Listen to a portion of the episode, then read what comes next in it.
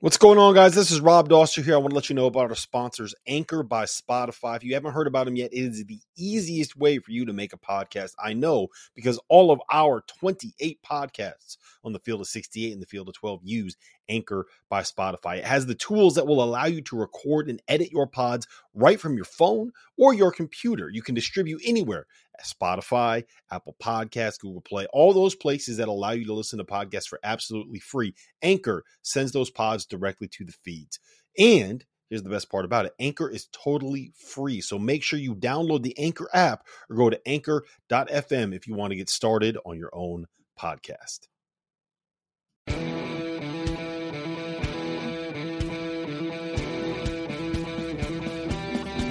Hello and welcome first March episode of the Dauster T.O. and Fanta podcast. Yes, that is right. It is officially March. It is Sorry. officially Sorry. March Madness. It is conference tournament week. It is championship week. And guys, I don't know if you agree with me. I love the first weekend of the NCAA tournament. I might love conference tournament week even more. There is nothing better than wall to wall college basketball to bet on, to, to bet on at Bet Rivers, to, to watch on TV, to, to sweat out, to go to games. Like this is going to be an unbelievable week. I am so, so, so unbelievably fired up for what we got in store coming up. We're going to talk about uh, all of these conference tournaments we have. We're going to talk about the ones we're most excited to see, the matchups that we need to watch. We're going to give you some NCAA tournament darlings, and we're going to talk about our postseason awards that came out on the field of 68 today on Monday morning. But before we do all of that, uh, there was a game on Saturday night in Cameron Indoor Stadium. Fanta, I don't know if you heard about this. Coach K, uh, uh, Mike Mike Krzyzewski, I think his name is was. I, I guess he was coaching like his last regular season game. Did you hear anything about this? And they lost. I've heard a thing or two. Uh, memory's a little bit faint right now because in March there's moments happening at every minute.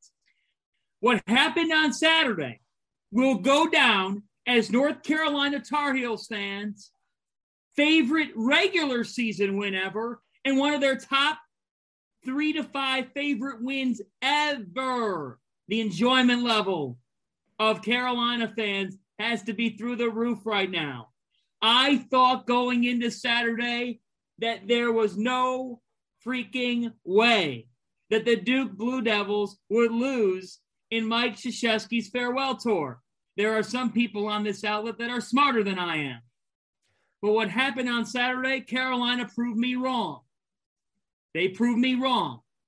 I've said on this platform I did not think they were a tournament caliber team. I'm sorry, Tar Heel fans. I was wrong about your team. And what they did at Cameron Indoor Stadium is what a big time team does. And they played some big time basketball. The fact is, though, for Duke to lose that game, mind shattering. And then the post game speech from Mike Krzyzewski. That is wild of all the ways that this could have turned. Saturday was the last scenario that I was thinking of going in. And because of it, it had Syracuse, Georgetown, Manley Field House is closed type vibes for me.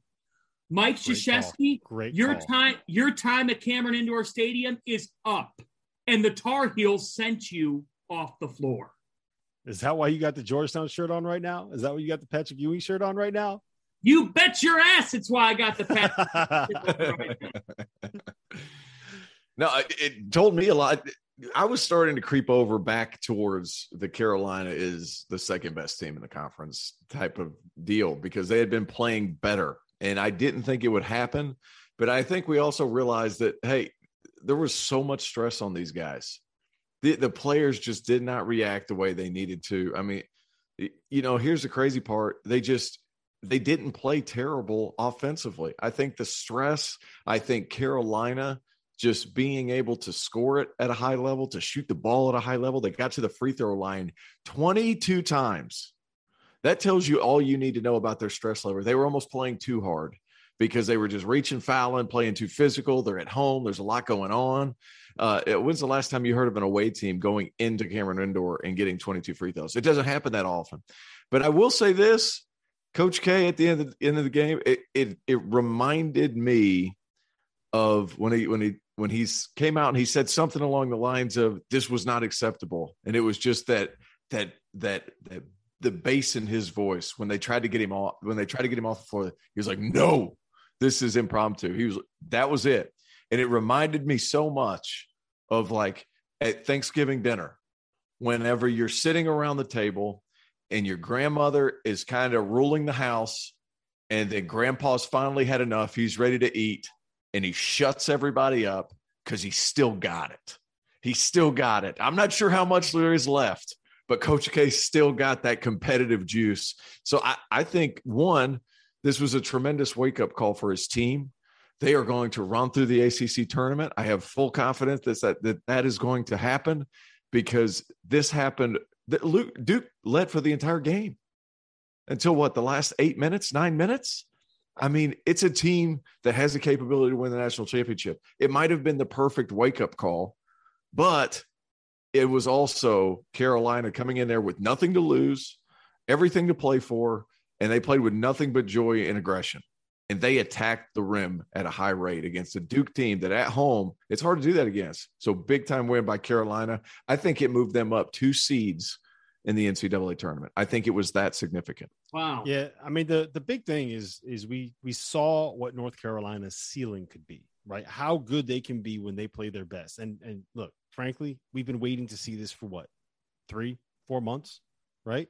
It's not like they don't mm-hmm. have talent on that roster. They have talent on that roster. It's whether or not these guys are going to play together, whether or not they're going to be engaged, whether or not they're going to seem like they actually like each other on the floor. And they did. And, and look, we got to give credit to Hubert Davis because we killed that dude on this show. We've killed him on the field of 68 after dark. I've I've said that uh, I don't know how well he's dealing with this this group of players. And uh, like you said, CEO, they're probably the second best team in the ACC. They're probably going to end up being on that like eight, nine seed line uh, on Selection Sunday. They just won at Duke in the last game that Coach K is ever going to coach in Cameron Indoor Stadium. And Hubert Davis, man, good job. good job. I take yeah. it all back. But I just want to say, objectively, right? Because I'm not one of these guys. It's like a Coach K hater or a Duke hater. I like I, I I don't mind them. I, I don't love them. I, I, think I think they're good for the sport. They're good for the brand. They're good for yeah. whatever that was objectively the funniest way that that game could have been played out from start until finish, beginning with the fact that it had to begin on ESPN News because Kansas and Texas went to overtime in a game that was tied at like 51 at yeah. the end of regulation. So you have an ugly close game in the Big yeah. 12 with Kansas and another blue one go to overtime. So they can't even put Coach K's final game at Cameron Indoor Stadium. All the pomp and circumstance, and Christian Laettner's here, and Grant Hill's here, and Jay Williams is here, and they got to put it in a double box on the screen because the game is running long. that was hilarious. Then, you know, ESPN was full panic yeah. The, the, the, my favorite part is they started it on ESPN News and then they put it on ESPN two and bumped Iowa State to ESPN News because they're like, man, we can't we can't have this on ESPN News. Nobody gets ESPN News. What are we doing here? Unbelievable, so funny. And then uh, they they went out and they lost the game. Right? We we, we spent how long talking about how big this game was going to be? We people spent like literally hundreds of thousands of dollars on tickets to go to this game there were tickets on on Vivid Seats for over a hundred thousand dollars for this game. If you're sitting courtside, like Kyler Murray was there, Jerry Seinfeld was there, Adam Silver was there, 96 Duke alums were there. So many famous people were there to watch Duke lose, which is just objectively, even if you're a Duke fan, you got to acknowledge that that's pretty funny. And, and last thing, and I want you both of you guys take on this. To me, this was the risk that Coach K. This was the, the embodiment of the risk that Coach K took by making this season be his farewell tour. Right? You made it all about Coach K and not about Duke, not about this team, not about these players, not about that specific game. The only they they had literally nothing to play for. The only benefit of winning was not having to say that you lost Coach K's last game, which is like, okay, I get it, but then you're playing not to lose. North Carolina was playing for the tournament lives. Duke didn't have a, a one seat on the line. They probably weren't going to get it, win or lose this game. They didn't have an ACC regular season title on the line. They already clinched that when North Carolina or when Notre Dame lost to Florida State. They had nothing to play for but to not lose. And there, you can only play so hard.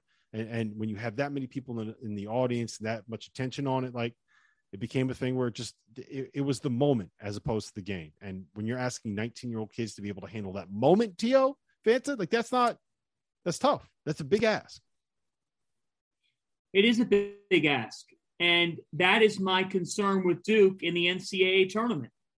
Because when you're in this predicament of being the biggest show in the world, when you walk into an NCAA tournament venue, you're going to have media mob coverage like you've never seen before. I mean, it, it, there'll be international journalists that are following this team. And it's a lot for an 18 to 22 year old to do.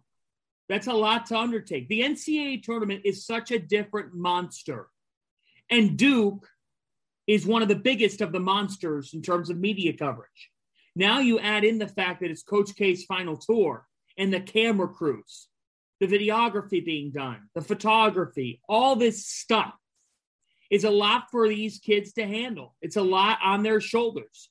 And you know that whoever they're lining up against after the first round matchup, out for blood, out to pull off the shocker and end Coach K's run. And I think that this Duke team, on the offensive end of the floor, I get concerned with their rhythm at times. I really do.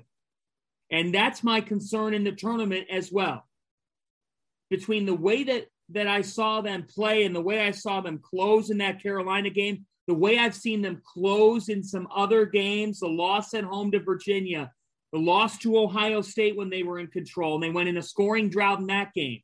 When you combine that, and I think point guard play is the key to all this and what happens with this team, when you combine that with all the emotion, I don't think that there'll be anything like Saturday for Duke because it was at Cameron Indoor. But I do wonder if that was a precursor to an earlier exit, then, you know, if this Duke team has the hopes of making a Final Four.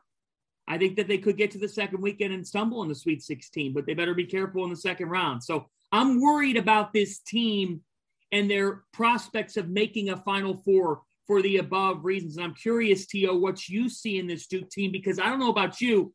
I've never questioned their ability to protect the rim. But at times on the offensive end of the floor, they fall into some droughts. That then defines the way they end up defending. Yeah, there's something to be said there. And Paolo Banchero was 10 to 21. Like, if he's up there above 50%, I think that's his sweet spot. If he's up above 50%, I think that team that team is different. But it's like guys, we're talking seriously small margins here. Carolina got hot. They hit hit 19 free throws, and they Duke was too fired up. When it comes to tournament play, I think point guard play is a factor. I don't think it's the factor with them. The factor is I think it's going to be is their go-to score going to be good enough to carry them? Mm. Because I think there's enough guys that bring it up, and it's not like Duke runs a ton of stuff. They get it to their best players and they let them rock. So I think it's going to come down to how good can a fresh, true freshman be at the end of games against some of these Big Ten teams, against some of the like a Kansas, for example, in that second weekend. It, it, are, is their best player going to be as good as advertised and be the number one pick in the draft and score 30 because he's going to have to carry them a game or two, just like uh, anybody else uh, who has high level talent. is going to need their best player to be the best player. And I think it's going to come down to that more than anything. Yeah, I, I, I agree with all that. I just, to me, it, it's not going to be a talent issue, right? No, it's not going to be a talent issue. It's going to be uh, how to matchups. Do you play like it's going to be the typical March stuff? Matchups, do you play well, etc. And how well do these 19 and 20 year old kids handle the amount of pressure and the amount of scrutiny and the amount of attention that they are going to end up getting? I know you get it when you go to Duke. That's, this is what they signed up for. They knew what they mm-hmm. were getting when they walked in the door knowing what you're getting and actually experiencing it are two very very different things so um yeah. listen let's move on let's move on let's talk a little bit about march because we have I, I i am so fired up for this month. I am so fired up for I'm just so fired up to... and I am jacked. And I also want to make a quick announcement and make sure everybody that listens to the show also knows that we are going to be at Madison Square Garden Thursday night, live from the building in the floor, a midnight live show on After Dark. Same thing Friday night after the Big East tournament semifinals, and then live from Barclays on that Saturday. And I believe we're going at uh, midnight again um, after the ACC tournament title game. So we get to hit all of Fanta's Big East guys. We get to hit all of TO's ACC guys. We are good to go. Now we hold on, That's covered. Now, now hold on a second. I got to ask about the the Thursday night because you can confirm or deny Jeffrey Goodman is going to be on the Thursday night show. He's gracing us with his presence. He is going to the Big East tournament allegedly. There is an 85 to 90% chance Uh-oh. that he ducks us when we try to go live Oh. on the show because this is what he does. Jeff Goodman is the kind of guy that promises he's going to do something and then bails last minute. That's just that's who he is, guys. I don't want to set you guys up for anything other than uh than, than the failure of Jeff Goodman to come through. That's the story of his life. Actually, I'm just kidding. That's It's gonna be getting all four of us. credentialed. Getting credentialed. Jeff. Jeff, your credit card's safe with the Big East. You can sit in section 216 if you'd like. Uh, it's better than having him next to me on press row. I'll tell you that much. All right, As long as he's there for that Providence high noon game, that's all we need to see. I will. Oh, I will so be there for the. Providence Oh, I'm High so noon excited. game. I will be there. I was telling someone this the other day. Um, I, I think that that Providence, if, if that ends up being Providence Xavier, I think that could end up being one of the most entertaining games of the tournament because it's not often that you're going to have a, a, a full building for the noon tips on a Thursday at the Big East tournament. And I do think that that's going to be a full building. I think that you're going to get everybody from the city of Providence making their way for that game. Uh, Xavier travels better than I think people realize. And that is a game between two teams that, at least on paper, are top 25 teams in the country. Yeah. Xavier's Xavier's Xavier's playing for their tournament lives. They're going to Yeah. be doing it in a. I I don't know if Madison Square Garden will be full because nineteen thousand is a lot of people to put in seats for a Yeah. noon tip off game. Um, for two schools that are like, let's face it, they're not the size of like the University of Michigan, right? Providence and Right. uh, Xavier are not that big, but I think we're going to have a good 12 to 14,000 people there. And when it's a neutral site setting, you get that many people there in a building like Madison Square Garden, it will be loud. It will be fun. It will be exciting. I will be fired up. Will it be full for the 9:30 game that night? Well, yeah, I mean, yeah, UConn's playing a home game. Tio, did you know this, Tio? Fanta knows this, but did you know that UConn actually has three home gyms? Yeah, was it the XL, Gampel, and Madison Square, right? XL, Gampel, and Madison Square Garden. Yes, exactly. So you know, hey, yeah, at least we'll get to we'll get to sit closer than I did at Gampel. Freaking put me up there in the nosebleed section. I'm not. I'm not gonna. I'm not gonna make you say what you told me was told to you when you were at uh at the UConn gym. But just know, Oh, I know, I know it was said to To. I know. oh my. Listen, let's talk about what's happening in March this uh this come upcoming season. So I have six questions that I'm going to throw at you guys. I'm going to put you on a spot. I'm going to force you to answer each of these six questions. We're going to debate it. We're going to talk it through. Uh, it's kind of like a game of state your take. Are you guys ready for this? Yes. Let's Fanta, do it. we're going to you first. Yep. Who is the coach with the most to prove this month? Not just NCAA tournament, it could be Big East tournament, uh, conference tournaments as well. Matt Painter. And there's no question about it. He has an extremely talented team. He has a terrific one two punch in his front line with Zach Edey and Trevion Williams. He has an NBA draft lottery pick in Jaden Ivey. If the Purdue Boilermakers have an early X in the NCAA tournament, that would be really, really brutal because this team is too talented, in my opinion, to have that early exit. And I think that that could happen.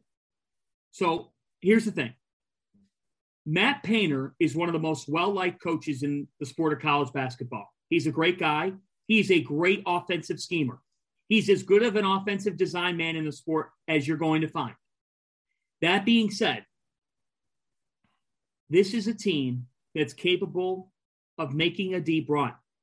A team also that was exposed at times as Big Ten play went on. So, for the Purdue Boilermakers, who didn't come out on top in the Big Ten, this is a time for them to package it together in the Big Ten tournament, the NCAA tournament. You can't fall flat. So that's why my vote is Paint, because I think he does have a lot to prove in this month. Uh, I'm going to go. I have two that I'm really intrigued to see. One's in the Big East, one's in the SEC. The SEC, Eric Musselman. Reason being, are they going to be able to win these massive games away from home? If you look at their record, and if you look at their home game or their away games, lost at Tennessee, won at Florida, eh, it's okay. Lost at Alabama, And then all their major wins are at home, guys. They won at LSU. That's that's the one I'll give them credit for. I think moving forward, if Arkansas is going to be as good as what a lot of people think they are, they're going to have to win away from home. That neutral site setting, which is basically Kentucky light. I don't know if you guys ever been to the SEC tournament, but like it turns into the Kentucky Invitational. It's going to be interesting to see uh, Arkansas. I'm I'm I'm anxious to see how their team reacts. The other one, uh, Xavier guys and Travis Steele, that team, what are they, 7 and 13, 7 and 12? And they're like, they they they started out great. Everybody was, was excited. They had the Nunge, they had Freemantle, they had Paul Scruggs, who's like all gas, no brakes, and they they've fallen flat to the tune of eighth in the Big East. Uh, are, are we nervous? Are we are we as good as advertised? Because at the beginning of the season, we looked really, really good. Now they're falling off the map a little bit. You play, you have to win over Butler, possible. You then you play a Providence team that you've met you match up pretty well with, and it's going to be interesting to see that game is going to be huge. Is Xavier two? I, I, I don't know the bubble situation, guys. I just know that I was really excited about Xavier at the beginning of the season, and now I, I don't know what the issue is right now. I know they're struggling, and uh, they were really excited to watch the beginning of the season. So Musselman and Travis Steele. The bottom line for Xavier is they cannot lose to Butler. They mm-hmm. cannot do it. Um, you stole mine though, Fanta, with the uh, the Matt Painter call. Um, wow. Um, yeah, you stole that was that was uh intuitive. They say great minds think alike, so I don't know what's wow. going on with yours because I definitively do not have a great mind. Um, so you know who I'm going to go with, guys? I'm going to go with Penny Hardaway. Uh, I think that Memphis when you line up, I was listening to After Dark last night when Arch was on, and he was saying if you line up Memphis against anybody that they're going to end up playing in the AAC tournament, in the first round of the NCAA tournament, how many times are you going to say, okay, point guard to point guard, who has the better player? Shooting guard to shooting guard, who has the better player? And you line them up like that. How many teams is Memphis not going to have the advantage at most of the positions, at most of the spots on the floor? Right? Not many. This this is the year. They've they've been a different team since they lost to Monty Bates, right? I think they've now won 10 of their last 11 games. They've swept Houston. And I know Houston is not what they were before they had the injuries, but they've swept Houston. So, are you going to be able to get it done? Are you going to make sure that you get a bid to the tournament if you're Penny Hardaway? If you get to the tournament, are you going to go out there and have at least a chance to win a game? You're probably going to end up getting a six seed, maybe a five seed, depending on the way things shake out. I think that he's got something to prove because he had something to prove. Like he came into this season with something to prove. So yeah, you all right. did. All right. Next up, the conference tournament that you are the most excited to watch. To going to you first on this one. Big East. That league has been from top to bottom. I, I'm not sure there's a Final Four team in the gambit. I really don't know, except for maybe Villanova if they get extremely hot from the perimeter. But from top to bottom, besides, wait, I tell you what, one through 10, any team can beat anybody. And I don't care about Fantas t-shirt. I don't think Georgetown can beat anybody. But one through 10, that's going to be a fantastic tournament all weekend long. I, am going to go to, so I'm going to go to Brooklyn on Wednesday and I'll be with you guys Thursday and Friday. And then we'll be back in Brooklyn Saturday, correct? So as soon as yeah. I land, I, I, think I'm going to head over to Brooklyn, but it's going to be, uh, it's going to be a great tournament through and through. I, I'm just so excited about that one. Uh, the four or five matchup is going to be awesome. Creighton Marquette. I'm interested to see how that this shock of magic uh, continues to carry through. I think that's going to be fun. Fanta, let me ask you a question. Let's say that Bet Rivers laid odds on the chances that To can figure out how to get from Newark Airport to the Barclays Center. what uh, we're, we're going to say you get you get even money, one to one odds. What do you take? Will To make it to the Barclays Center without getting lost? To take a car. Yeah, take a car. Car service, baby. Car no, service. I'm taking a subway. Oh, what are we God. talking about? Oh God Almighty! No, you could not give me an. Uh, you couldn't give me odds on the site. I mean, I'd be betting no. No way. My first time on the subway to Brooklyn, going to Brooklyn's like going to a different country from Midtown. Yeah. It's just, it's a totally different zone. No shot. Are we taking bets? Uh, is this what we're doing? Tio, is this what we're doing? Tio, we might have to. Tio, you going, you getting to Brooklyn in time and in safe fashion would be more of an upset than UMBC. That, that's, first of all, I, I don't know whether to be offended or a little bit like like, but I'm ready to go.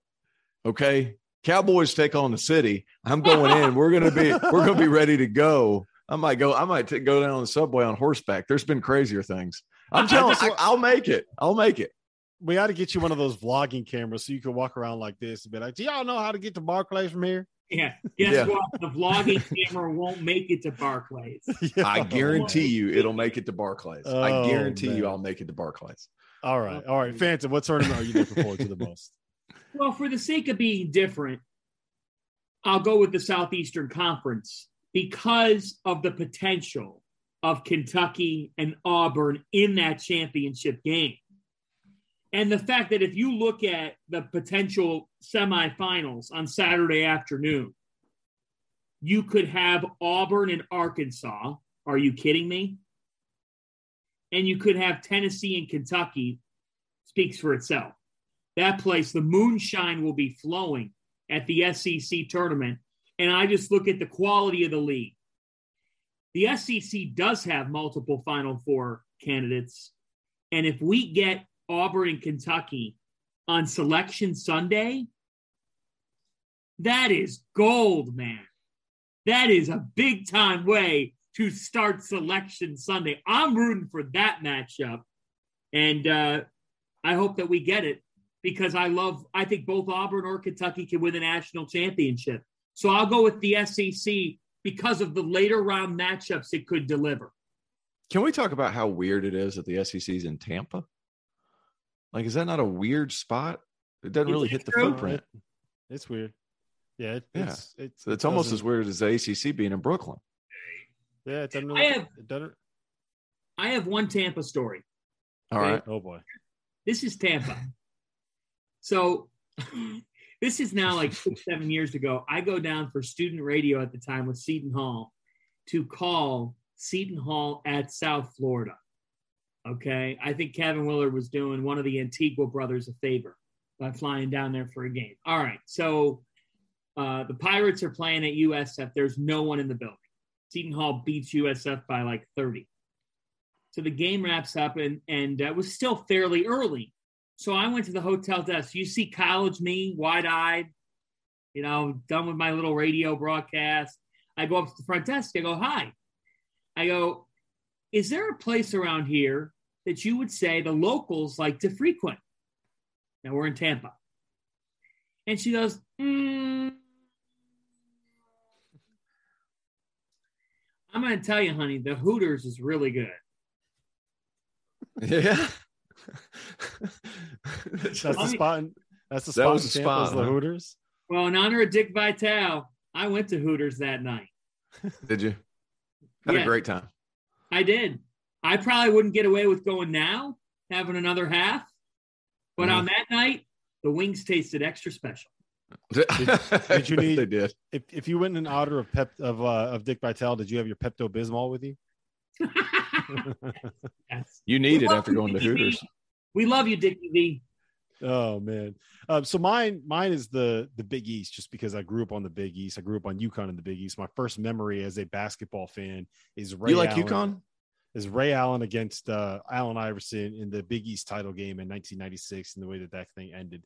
Um, I have very vivid memories of uh, having to negotiate with my dad to be able to stay up later to watch the end of that. I don't think it ended until like 11:30. I was 10 years old. So um, it's the, the being in Madison Square Garden again with it packed Big East fans, yeah. UConn there, a reason to be there beyond just getting paid for it. So, um, yeah, I'm, I'm, fired up for the Big East. Uh, I also think that the Big Ten tournament is going to be just utterly insane, right? Yeah. There are so many, there's so many teams that are kind of like the equal level and kind of an equal playing field where I would not be surprised if we looked up and the final was like Iowa against Rutgers or something like that. Some something completely random off the rails that that doesn't really make sense for how this thing played out. So I think the Big Ten is going to be uh, thoroughly, thoroughly John Fanta Hooters intoxicated by the time yeah. we get to to Sunday afternoon.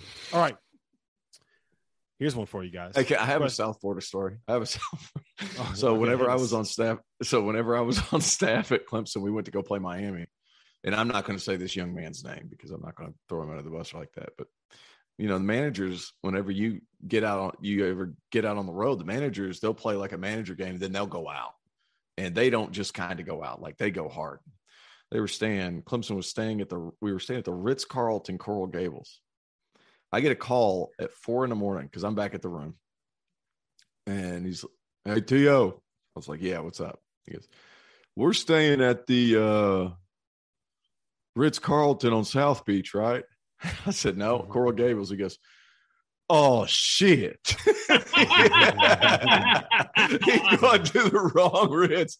And uh, he had spent all his money on uh, various dancers.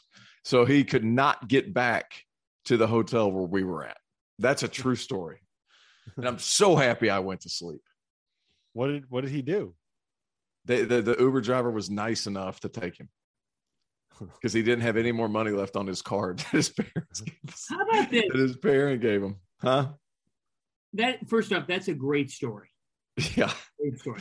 You know, podcasting sometimes takes you down random avenues. Dauster's probably going to kill me. But Yeah. I just, I'm just reading here. I'm just reading here that the, the Atlanta Falcons wide receiver Calvin Ridley just got suspended for all of next year because he bet on games. on football games. Wow. Whoops. Yeah, you can't do it on your own sport. Right. Whoops. Let's call let's call a spade a spade too. Uh, I, this is just the start of this type of stuff. I oh, no that. doubt. I worry about that with with college athletes. I ex- I really do. I really do. I mean, that's a genuine genuine thought. Some people might roll their eyes at me for saying that, but I do. I mean, I you know, I hope I hope because I'm a younger guy. It's so popular, and obviously we're sponsored by Bet Rivers. Bet responsibly, but I hope kids, you know, I hope that doesn't pervade so much that it causes harm for anybody. Yeah. Well, I mean, look, if you were if kids were going to bet on their own sport, like they would, they, they could do it very easily without having to worry about downloading the Bet Rivers app. I do think that the more regulated it is, and um, the more that this stuff is tracked, the less likely you're going to see to have games thrown. Right? I think the bigger concern is, uh, you know, it's because if a kid bets a hundred dollars on himself to win a game, right? Like what you you shouldn't don't do it if you're playing in that game. But like if you're betting on, you're not going to bet on yourself to lose, try to win a hundred bucks or whatever, right? Yeah. I think that it will allow you to see the variations if, uh, let's say, hundred and fifty thousand dollars comes in on this random game in the WAC, right? Yeah. Or a random game in the NAC, NEC, and you could say, okay, so why did we have this much money coming on this game? And you go and watch it, and there's something irregular that happens in the game. I think it'll be easier to identify stuff like that, and it will root out situations where um, people are throwing games. I don't think that we're going to see. I I think with the more regulation and the more people that are paying attention in the market and the more companies that have uh, significant amounts of money at play for situations like that, it's going to be less likely to see something like that happen. So I think in, in that sense, it's a good thing because I mean, think about it, man. College basketball was where you were the most susceptible to having money come in to throw games. It's 358 teams. Not all of those teams are going to be having guys that, that have a significant amount of money in their pocket, you know? So, Yeah. um, when I was playing in. Sweden, sorry, last one. I promise, last one. But when I was playing in Sweden, uh, I I switched teams in the middle of the season because they had to free up the, the team I was with had to free up some space to sign a big. So I switched Mm-hmm. teams. The team I switched to was they weren't very good. It was like they were like 0 and 24. I go to the team because I Big wanted to stay in shape and keep playing. Yeah, well, I'm saying, well, well, hold on, let me finish. We win the next two, so we go from oh, they go from 0 and 25. I go 30 for first two games. We win the next two. So the next game, that third game coming up, there was like there was like an asinine amount of money bet on our game for us to lose, but the bet came from like the Philippines and it was like a million dollars. Come to find out, like, what was it like? Like a small Swedish league game was like it was an insane amount of money. What? Come to find, yeah, come to find out, one of the two of the referees got suspended for three years or something like that for gambling on games. It happens. mhm. It happens. So Now wait yeah, a minute. This I, was- I swear. I'm more amazed by you got added to an 0 and 24 team. Yeah. they win back to back games Yeah. with you going for 30. That Yeah, is the biggest games. boss move I've ever heard of. It, it, it- well, I I hate to even say this, but everywhere I went, like because what ended up happening at the end of every season There he goes, was, Rob. yeah. Here here we go. So here's here's story time with To. Like I went and I would improve the team. So over the last twelve games that I was with the team, we went six and six. Same thing happened two years later. I signed with a team that was zero and twenty. And then it was like midway through the season, they finish, we finished nine and seven the rest of the year in France or something. You're but the winning. problem was at the end of the year, they're like, well, his team was terrible. Look at it. Well, nobody looked further in. I had a hard time getting jobs. So like it ended up hurting me, but I, I every time I went to, I helped. Now the Swedish team that was 0 25, they had pieces. They just didn't have a score. So it was like, Oh, I helped. a score. Right. yeah, they needed a score. But uh, I, well, what, what else was I going to do? Fancy? You think I pass? No. sir. Not me, sir. What's your all-time winning percentage? Probably horrible because I signed with these terrible teams. Yeah. Tio Tio walks into the practice and he's like, "Yep, these shots aren't going to shoot themselves, fellas. I got this covered for That's you." right. I- That's what I signed. I signed with my last year playing. Uh, I was talking to the starting point guard of the team I was about to sign with, and I signed like a temporary deal or something like that because they didn't have a ton of money, but they were going to let me come over and play with them, stay in shape to where I could go sign in Spain or something. He's like, "Well, how are, are you in shape?" I was like, "Dude, I'll get twenty going off the plane." And they were down like five or six players. They were hurt. I ended up going like eight for twenty-four from the field, but I got twenty. and that was the first that was the first thing the guy said to me in the locker room. He was like, he's like, Well, you did get 20 off the plane. I said, You bet your ass I did, Pierre. All right, sorry. We need to get back to the show. We need to get, is, we need is to get- story time with Tio over? Are we? Are we done? it's over. I, I have over? more, but but yeah, there you go. We'll we'll God, get more that later. good. All right, Tia, uh, Fanta, I'm going to you on this one. Yes. The team that will pull a Georgetown, come out of nowhere, and shock the world in championship week is Uh, Oregon State going back to back in the Pac-12. no, no. Um, great question. The the team that I still I think could make a run in their tournament that might be a surprise to some is Washington State in the Pac-12. Yeah. Yep. Good call. So they are a team that's played a lot of close games this season, but very talented. And uh, I, I think that defensively, they have things down pretty well, well enough. And I think that they can cause some matchup problems for other teams in a conference tournament setting. The Pac 12 is always wild, as we've discussed on this pod. So I'll go out west and I will go with the Cougars. I want to hear yours, Dauster. So, I think that TCU has a very real chance to get to the finals of the Big 12 tournament and Yeah, potentially win it. Good pick. Uh, so they are the five seed, right? They get Texas in the quarterfinals. That's a Texas good, beatable team, especially for someone with as much talent as TCU has. Mike Mike Miles, that's a dude. To you know, that's a dude. Uh, He's they got. Emmanuel Miller, the kid from Texas A&M. He's good. Who's a Micah good? Peavy is a former fo- uh, former four star prospect transfer out of Texas Tech. He's good. They got the big Lampkin kid, right? That leads The the, big nation in lumpkin. the big Lampkin kid that leads the nation in offensive rebounding percentage. That is a good basketball team.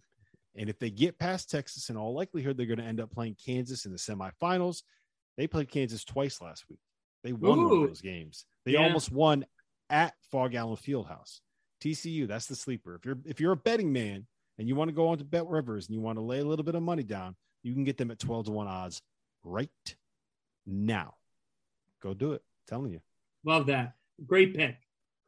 I got one for you, and I'm not sure how much you guys are agree with this, but uh, in the SEC, Texas A&M ended up going 500, and they won 20 games, and nobody's talking about Buzz Williams. And they're going to play Florida in round one. They're going to play Auburn with point guard problems in da- in round two. And if I'm going to give it to a coach that's going to figure something out to to give you matchup issues, I think Buzz could do that. And then, guys, you're going to call me a homer. Clemson's Oh, uh, boy. tournament setup. I'm telling you, but but hear me out.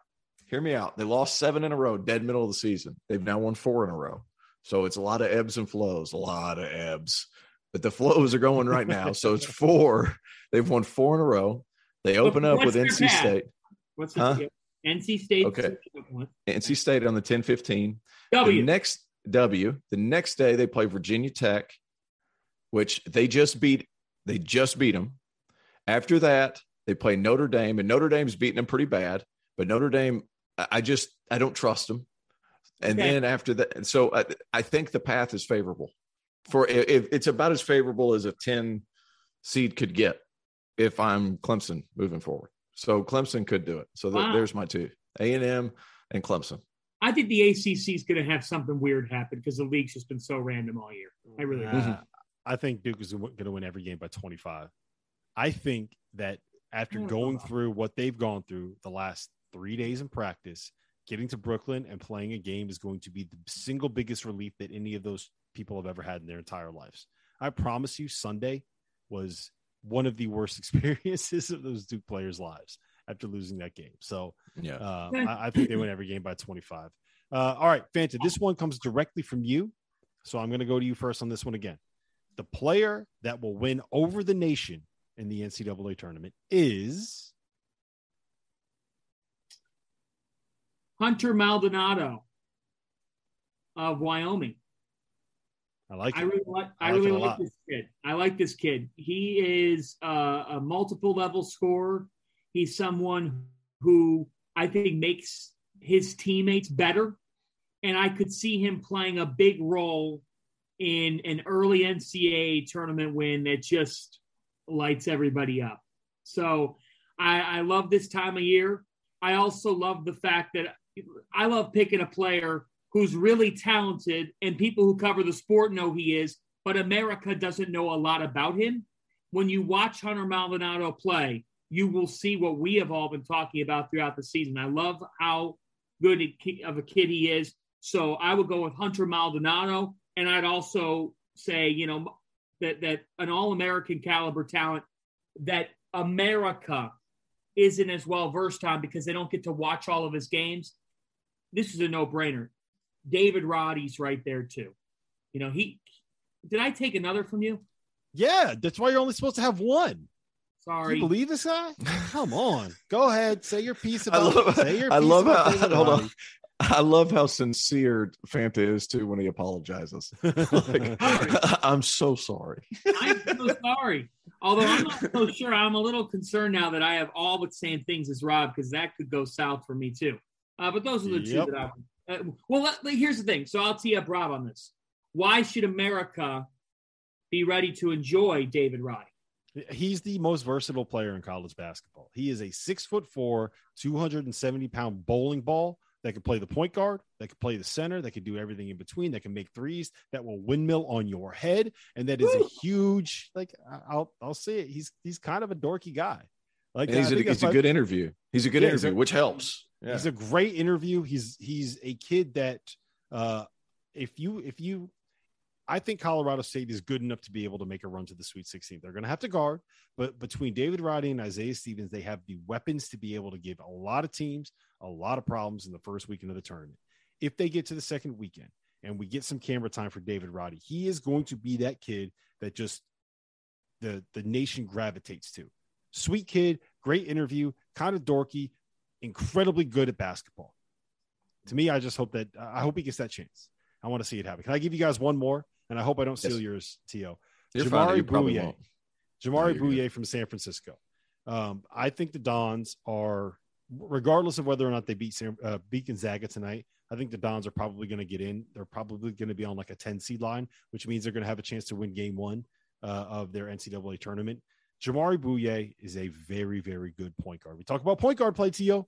Hit the buzzer, bang. Mhm. Uh, he is a very, very good point guard. He's going to cause problems for anyone he plays. And he's the kind of kid where uh, on the road at BYU this year, uh, those 15,000 Utah uh, U- Utah natives were not very kind to Jamaree, Jamaree Bouyea when he was playing there on the road.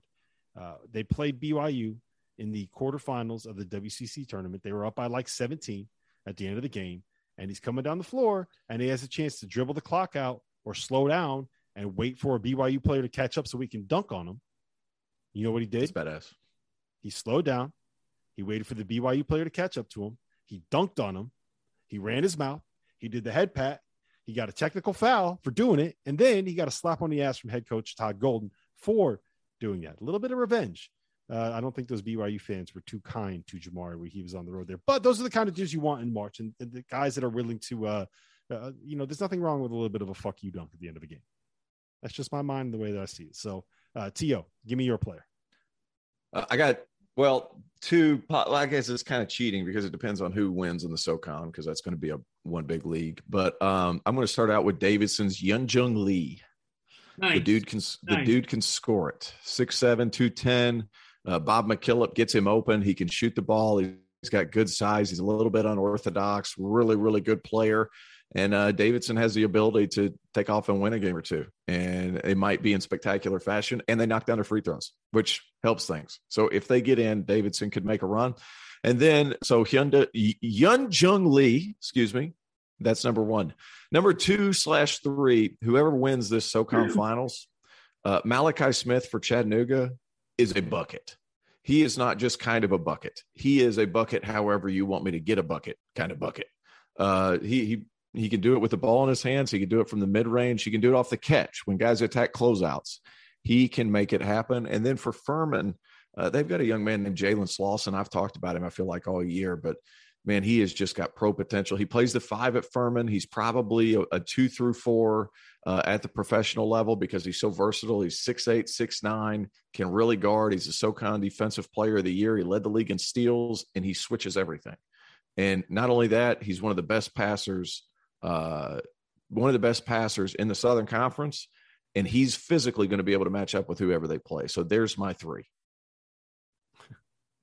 I like him. Like, give me the one guy. Fanta goes yeah. with two, steals my player, and then To goes with three. yep. You see what I now? Now the listeners to the DTF. We watch too what, much. We watch too much. See what I'm dealing with. All right, uh, To, give me the one matchup that uh that needs to happen in March.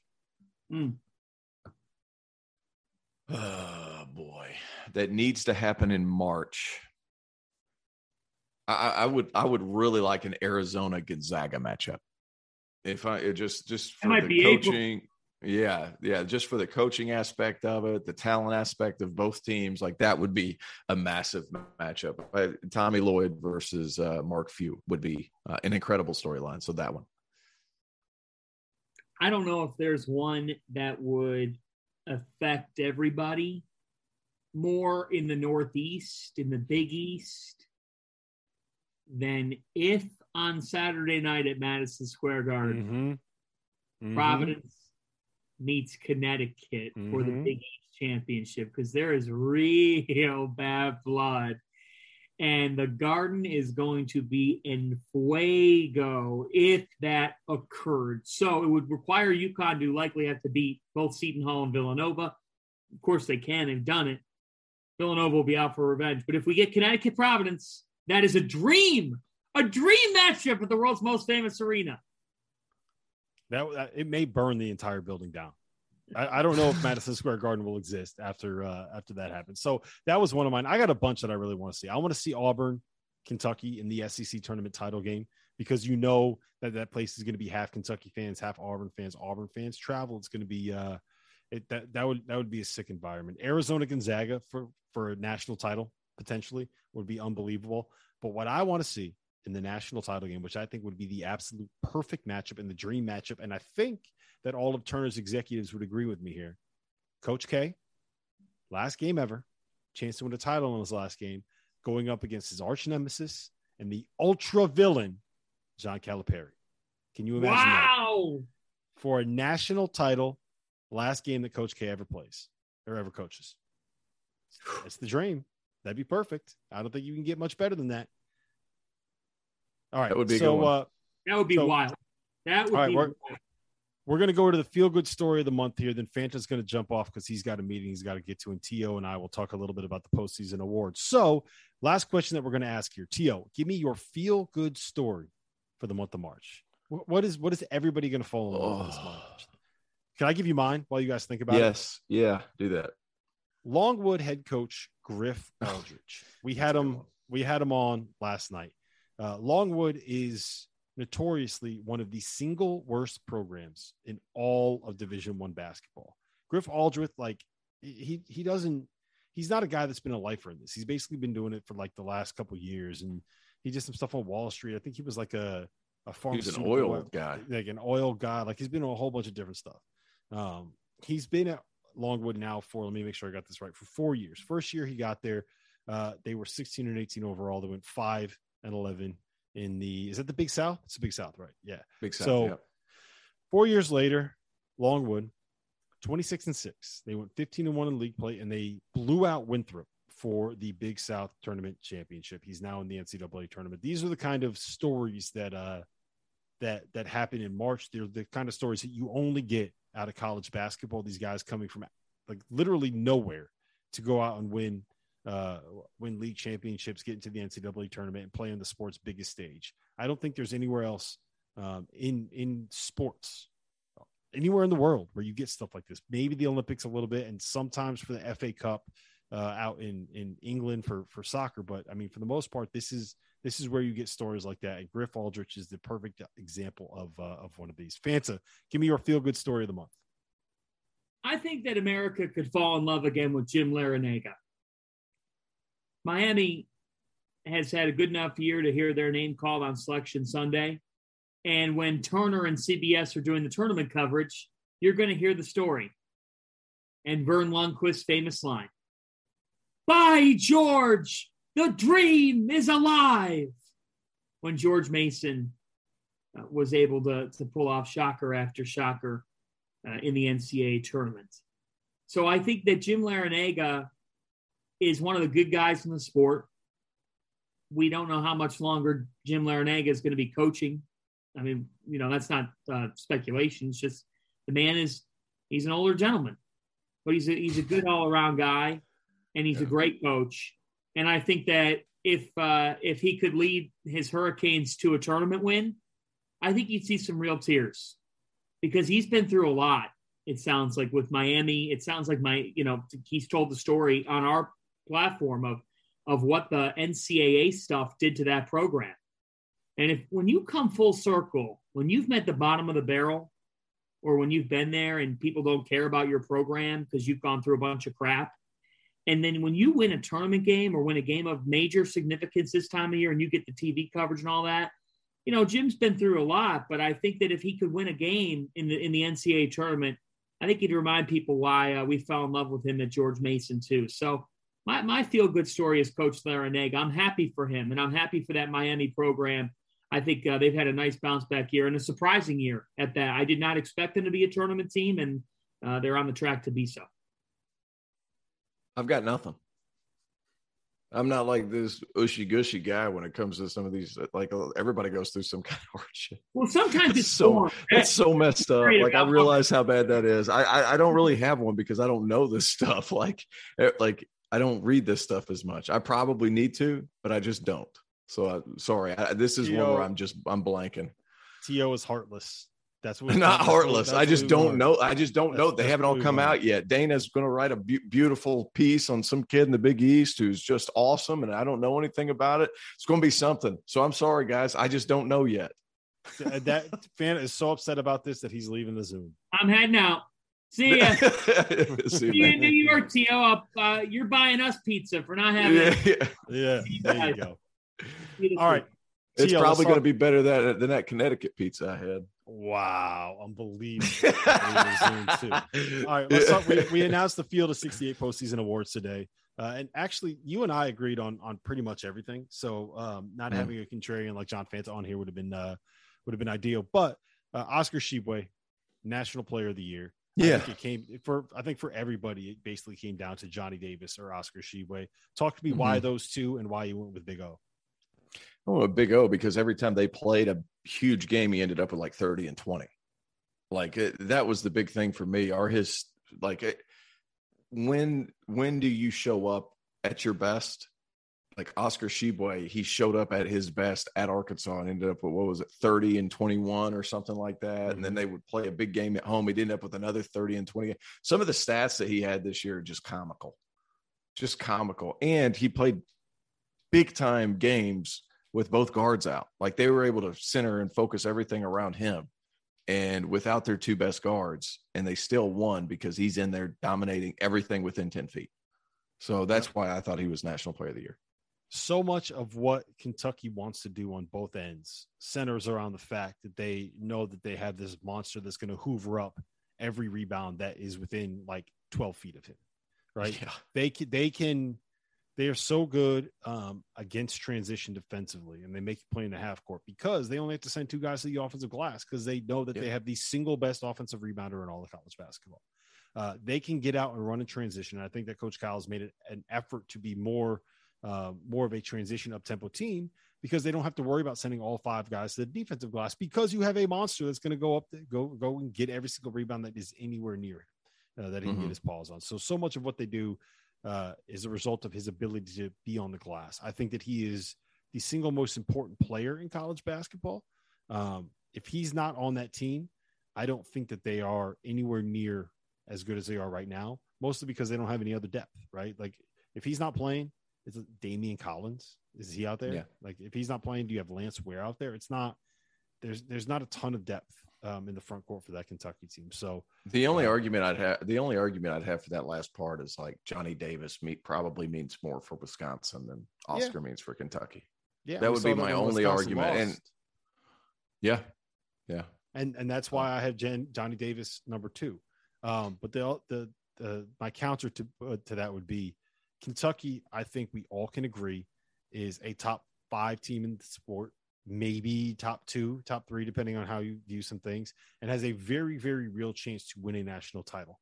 All uh, Wisconsin is more of a team where it's like, yeah, you know, I, I can see them being a three or four seed that uh, can sneak their way into the final four.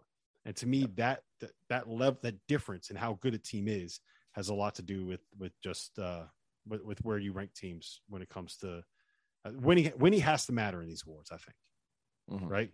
no, certainly does, certainly does. And crazy part is, is if Wisconsin does get to the Final Four, you better build that man a statue. Yes. because that's how good he has been. If that's the case, Yeah, and and if they make it to the Final Four and Johnny Davis averages 100 or uh, averages um, scores 120 points in those four games to get him there, would you be Mhm. surprised? I would No. not be. not in the I least. Um, all right, Coach of the Year. Uh, this this ended up for our poll ended up being a runaway. So we have uh, 11 people that voted on this, right, including both the Millers, Steve Prohm, Randolph Childress, you, me, Fanta, Goodman, a whole bunch of people. Uh, Mhm. I think everybody had. I think we had eight people vote Ed Cooley for Coach of the Year, but it really came down to Ed Cooley or Tommy Lloyd, and I think the final tally ended up being like Cooley got 28 total points and Tommy Lloyd ended up getting 22 total points or something like that. So it was closer than it would you would you would think that it was. It was basically one and two. So why Ed Cooley and why did you take him over Tommy Lloyd? Uh, was there a Big E? Was there an All Big East first team performer on Providence? No. No. Uh, his ability to manipulate games and I, their record goes without saying. So I, that, let me just point that out to begin with. Uh, 24 and four. Uh, they don't have a McDonald's All American on the roster. They're not going to get McDonald's All American. So you have to piece your roster together with puzzle pieces. And that's part of coaching. A lot of people say, well, uh, is this, can this guy coach? He just recruits. He's just a recruiter. No, that's part of coaching. Uh, and knowing the kind of guy that you're getting is going to be huge moving forward because he was able to put Noah Horchler around Nate Watson and Jared Bynum in good spots and Al Durham, who needed to be a closer for them, and Justin Minaya, who's their defensive stopper. Like those puzzle pieces fit perfectly. On top of the fact that in order for them to win 24 games, I think what was it, 13 of them within five points, like that shows a lot of what he's about and and how he can manipulate a game. So that's the reason I went with Ed Cooley uh, over Tommy Lloyd. Tommy Lloyd, whenever he came in, he did add some pieces, but the cupboard wasn't bare. That was a big portion of me voting him second. And then uh, I went third with Mark Adams because I think he's he's shocked everybody uh, just because of the kind of guys that he brought in. And then, uh, despite not having a guy that uh, is really a go-to scorer on that team. Like who's Texas Tech's go-to scorer? You don't really know. And yet here Texas Tech is competing at the top of the Big 12. So th- th- those were my three with Ed Cooley obviously being at the top. Yeah, so I was going to go with Tommy Lloyd for the longest time. Like I was first year of the program, you win your conference, you're going to get a one seed. You take a team that was outside of the preseason top 25, you turn them into a top two, top three team, maybe win a national title like that. That's coach of the year stuff. But, you know, I, I remember this was, I can't remember who said this, but I feel like this is just kind of a thing that you hear when you're in basketball circles, right? If it's a five, if you're in a five point game and you win, uh, it's coaching that wins it, right? Coaching wins close games. And you go out and you look at what Providence has done this season. The reason why they are so high on that like KenPom luck rating is because they keep winning co- close games. And why do they keep winning close games? Part of it is the the execution of their guys late. Part of it is um, the belief that they have that they're going to win. Uh, but a huge part of it is they're being set up for success by the coaching staff. They're they're getting good uh, the the right play calls and the right sets down the stretch, and they have a coach that has developed that level of belief within the program and within the university and within the uh, the the team and with every single person on that roster. And to me, that's something that you just cannot overlook. When you win your first ever Big East regular season title, they've been in the league 43 years. First ever Big East regular season title that uh that that Ed Cooley just led that Providence team to. You cannot overlook that. I, so I think it, more than whatever Tommy Lloyd has done, I think Ed Cooley, got to give him his flowers this year. He's been that yep. good.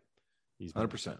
They're right. going to back up the. They're going to back up the Brinks truck for him too. So yeah, good for him. Yeah, I, and, and look, I, I hope, I really hope that he never leaves. Yeah, me too.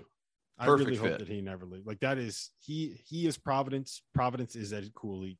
Never leave, man. Don't go. Like you don't you don't need to. You have nowhere that you need to be. That's Providence is where you need to be. Providence yeah. is where. And, and the problem with that is, is there, there's so many places that his personality fits so mm-hmm. there's always going to be um, whispers or, or, or, you know, people talking about Ed Cooley. I, I, hope he never leaves either because uh, let's be honest. I mean, that's a, that's a town that um, loves basketball, like loves basketball. So I, I hope that uh, he keeps feeding into that and I hope he stays, like you said. I hope he stays because there's very few times like the grass is always greener. I'm not sure it's it's a lot colder up there. It might be warmer on the other side of whatever fence he's looking at, but but that's a great place to be. It's a great place to coach. So I, I hope he never leaves. Yeah, and he's never going to get fired. There, there's there's something to be said for always having the job security that you can coach until you are done coaching in one spot. Never have to worry about moving your family. Never have to worry about relocating. Moving is a bitch. Trust me, I've done it too many times. Mm. Don't move. Yeah. You can if, yeah. you, if you can sit down roots, set down those roots. All right. Uh, let's walk through first team All America for at the field of 68. Our first team All American team was Oscar Tshiebwe, Johnny Davis, Keegan Murray, Kofi Cockburn, and Ochai Agbaji. It's the same first team All American that I had, and I believe it's the same first team All America that you had when you submitted. No, no, I had I had um who were the last two you said? Kofi Cockburn. Kofi. I had him on. I didn't have him. I thought he was too inconsistent. So I went uh, Collin Gillespie on first team as opposed to Kofi Cockburn. I, I uh, Gillespie was my first second team guy. Yeah, it, my the, thing. this the, my, it just the centerpiece of the guy that won a share of the Big Ten regular season title. I just to me that was a little bit more than what Gillespie. I love and look, I love what Gillespie's done. But I think you got to yeah. go with the guy that was part of a, a, regular season title. No, I hear you. I hear you, and I and I like Kofi Cockburn fine. It's just uh, every there there were so many gosh rob we watched so many freaking games and i watched probably five or six of illinois games over the course of the year and i think uh, three of which or four or two or three of which he was in foul trouble and didn't really get out of the blocks. And that might mm-hmm. just been a victim of which games i watched. But uh, I, obviously his numbers are terrific. He had a great year it's just that stuck out to me. Whenever they played whenever they played Purdue at home and he was just overwhelmed with guys that were just as big as him that really stuck out in my mind. And then I watched Collin Gillespie in person just take the heart and soul out of everybody in Providence Rhode Island one night where it was just a madhouse and he yep. just did nothing bothered him. So I went Collin Gillespie on that first one.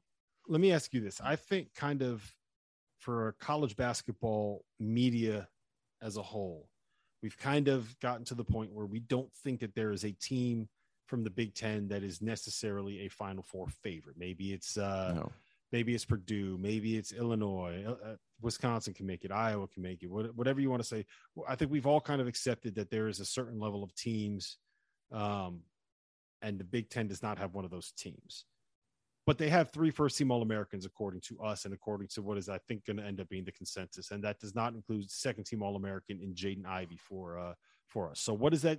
Uh, can you take anything away from that, or is that just uh, is it just one of those weird things that happened this year? What what does it mean that you have all these great players in the Big Ten, but you don't have a great team? I think a, little bit of it it might be a product of their environment. I, I, I mean, like these are guys that stick around. Like Jaden Ivey's a sophomore. Keegan Murray, he's an older kid. Uh, Johnny Davis is, I think he's a sophomore, correct? I mean, mm-hmm. these guys have been there for a minute. So you, you I don't know that. I, I think sometimes whenever you get into the Big Ten and the Big 12, I think there's so many good teams that they kind of beat up on each other and they all kind of find a way to beat each other up. And then you find, and then you see ways that you can beat this team as opposed to looking at a Duke who played in a weak conference this year and you're just like, man, I think they could do it because they're beating the absolute mud out of you know the bottom 10 team 10 or so odd teams in the ACC. So I think that's that could be a big part of it. And then to go along with both those conferences being so good uh Big 10 in particular being so good, it's just an older league. So you can find out how to beat teams and you have coaches that really scout well. And then you have guys that can perform the scout so everybody's always finding ways. It's it's such a chess match with the with those guys, and the only reason that I don't think there's a surefire Big Ten team for the Final Four is because it, there's so many teams that play with in that league that play with big bigs, and that's just not the way the game goes. And traditionally speaking, over the last you know five some five six some odd years, uh, teams with big bigs get exposed against guys that can shoot over the top, and that's mm-hmm. what scares me about the Big Ten, right? Yeah, that, I think that's kind of why, believe it or not, I, I like the idea of Iowa a little bit being able to make a run more than some of these other teams. Even though Iowa doesn't guard, I do think that they have uh, the ability to match up with with modern uh, college basketball teams a little bit easier than someone like a Purdue or someone like in Illinois. All right, our second team All Americans for the field of 68 collectively: uh, Collin Gillespie, Ben Mathurin at Arizona, Jaden Ivey at Purdue, Jabari Smith from Auburn, and Drew Timme from Gonzaga. Third team All Americans, JD Notae, uh, Arkansas, EJ Liddell, Ohio State, Paolo Banchero from Duke, Chet Holmgren from Gonzaga, Walker Kessler from Auburn, who was also our defensive player of the year. The only difference I had um, was I had uh, Chet second team and Jaden Ivey third team. Beyond that, everything else, I, I had the same 15 guys that we had mm. collectively that I had on my individual ballot. Um, did you have anything different on the second team? Second team, I went Jaden Ivey, Purdue, JD Notae, Arkansas, and then I went to three freshmen because I thought their impact was incredible, which kind of says a lot about me because Paolo Banchero um, didn't win ACC Player of the Year, and Alondes Williams did, and I voted for Alondes Williams, but yet here I am talking about Paolo Banchero being a second team All American. And I just thought like after what he did against some of these national nationally ranked teams in the non-con, I thought he deserved that nod. And then to where the ACC player of the year, I'm talking just what they did against ACC competition. So that kind of I'm kind of backwards there. But Walker Kessler, I could have seen I could have thrown him on the second team, quite frankly, mm-hmm. because defensively there was nobody like him. Yep. I think Auburn had two guys that had to be in that conversation, and Gonzaga had two guys that had to be in that conversation, mm-hmm. no matter the way that you slice it. Do you like Walker Kessler as the defensive player of the year? Yeah, I do. He blocks everything. He he changes that team. You want to hear and, a wild stat? Know, I yes. Got, I got a wild. This might blow your mind. Do you okay. know the last time that there was a team that averaged more than eight steals, more than eight blocks, and held their opponents to under forty percent shooting? That's what. That's what. Uh, uh that's what Auburn did this year. Technically, no. it was it was seven point nine five blocks per game that they averaged, but they're still the only team since Georgetown, 1988-89, when they had Alonzo Mourning, when they had Dikembe Mutombo. That was the last team that averaged more than eight steals, more than eight blocks, and held their opponents to under 40% shooting from the floor uh, for an entire season. That's wild. It's so much about like about having guys behind you that you can get out and gamble a little bit right? Mm-hmm. Like that, that, That's the big thing Bingo. about Auburn. Like they have those guys, Walker Kessler, and Jabari Smith isn't a great rim protector, but he's still there and he's still athletic. But uh, man, Walker Kessler just blocks everything. It's amazing. He had 90 how, how blocks in 18 SEC games. He averaged five blocks. That's stupid. He averaged five blocks. He had two triple yeah. doubles with blocks this season. That's ridiculous. Yeah. That's insane. Yeah, that's stupid numbers. Stupid. When was the last on time- the defensive end? In all seriousness, can you remember anybody that was a rim protector that was as good as him? When was the last time? I because honestly, I think it was Anthony Davis. Was the Yeah. last guy that was as good as him as a rim protector. Yeah, I mean, yeah, that's it. I, I don't see another one. You know, you want to say Mark Williams because I mean they play a little bit different and they don't switch out as much to where like there was a lot of blocks where Walker Kessler would get switched out, he would get beat and then blocked from behind. Like Duke doesn't get in those predicaments, so he's going to have you know some chances to do it that way. But since Anthony Davis, no, I think it's about there. Imagine having two top fifteen players in the country and struggling to win because you don't have guards. And well, to be fair, they won twenty. They won twenty-seven games, and they won the SEC regular season title outright. So yeah. well, they, to be fair, yeah, you're right. they they they lost three close games down the stretch, but in March you're going to play close games, and that that's Yep. something that is going to end up being an issue. So we'll see what happens. I still think Auburn's really good, and hopefully Wendell Green. Uh, on Saturday, he had ten points, seven assists, zero turnovers, and only took seven shots. If we get that Wendell Green in March, I think that that changes the uh, the calculus for this Auburn team a Mhm. little bit. But listen, To, this has been fun. This has been the Dauster, To, and Fanta podcast. Uh, we closed it as just the Dauster and To podcast. We got the we the talent stayed for the end. The, the He big timed us. it- He big timed us. the entertainment left a little bit early. Yep. To, Yeah. it's been a pleasure, man. I will see you Thursday night, Madison Square Garden. Get ready, buddy. Get ready. I'm ready to go. I'm ready.